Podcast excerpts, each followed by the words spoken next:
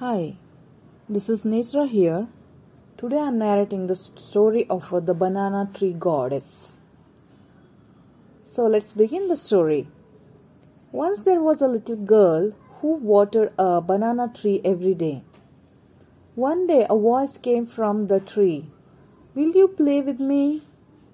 The girl was very scared and ran to her mother.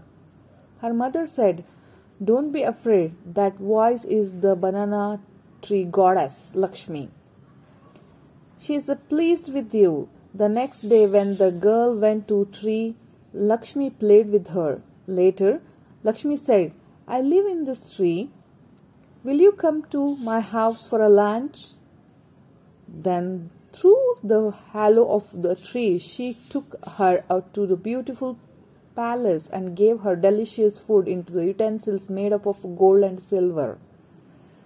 When the little girl returned and told her mother what had happened, the mother was very happy and said, Invite Lakshmi to our home tomorrow for lunch. The girl said, But mother, we are so poor and our hut is so small.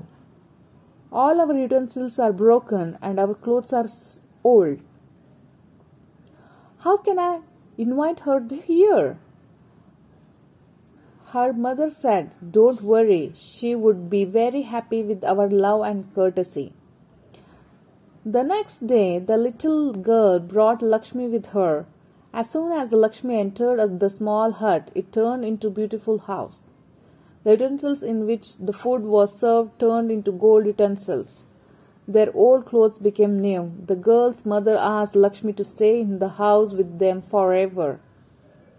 Lakshmi said that her blessings would be on their home as long as they worked hard and watered the banana tree.